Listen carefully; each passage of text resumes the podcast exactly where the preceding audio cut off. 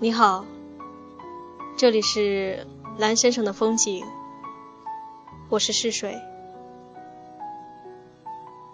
在每个夜晚睡前一刻为你读书。今晚继续与你分享《小王子》。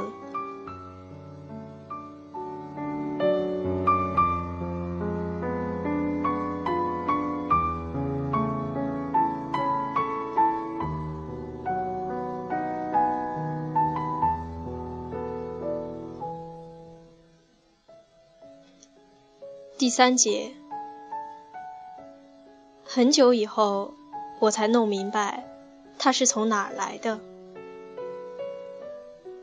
这个小王子对我提了好多问题，而对我的问题总像没听见似的。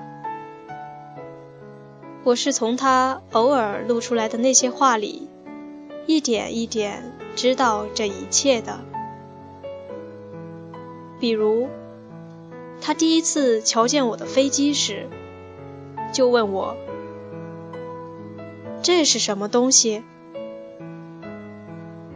这不是什么东西，它会飞。这是一架飞机，是我的飞机。我自豪地讲给他听：“我在天上飞。”他听了，就大声说。怎么？你是天上掉下来的？是的，我谦虚地说。哦，真有趣！小王子发出一阵清脆的笑声，这下可把我惹恼了。我不喜欢别人拿我的不幸逗趣儿。接着他又说：“这么说，你也是从天上来的？你从哪个星球来？”我脑子里闪过一个念头，他的降临之谜好像有了线索。我突如其来的发问：“那你是从别的星球来的喽？”可是。他没有回答。他看着我的飞机，轻轻的点了点头。是啊，就靠它，你来的地方不会太远。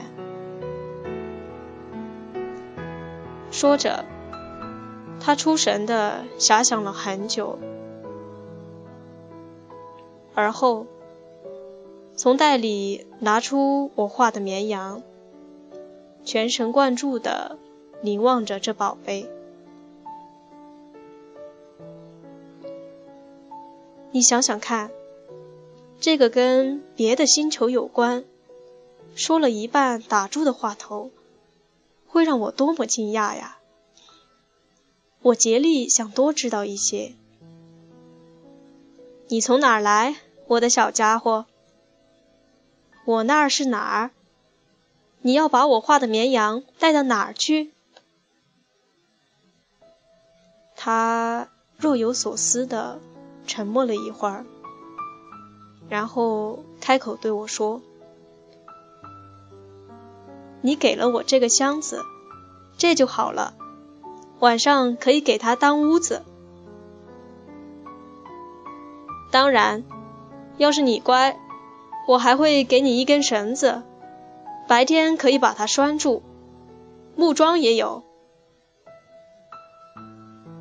这个提议好像使小王子很不以为然。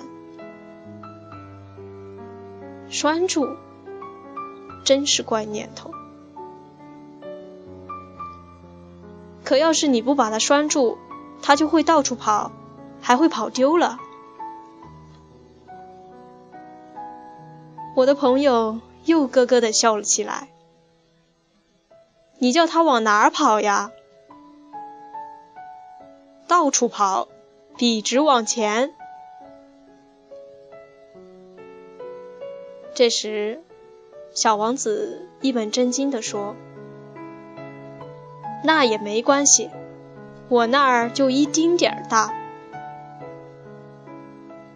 然后他又说了一句，语气中仿佛有点忧郁：“就是笔直往前跑，也跑不了多远。”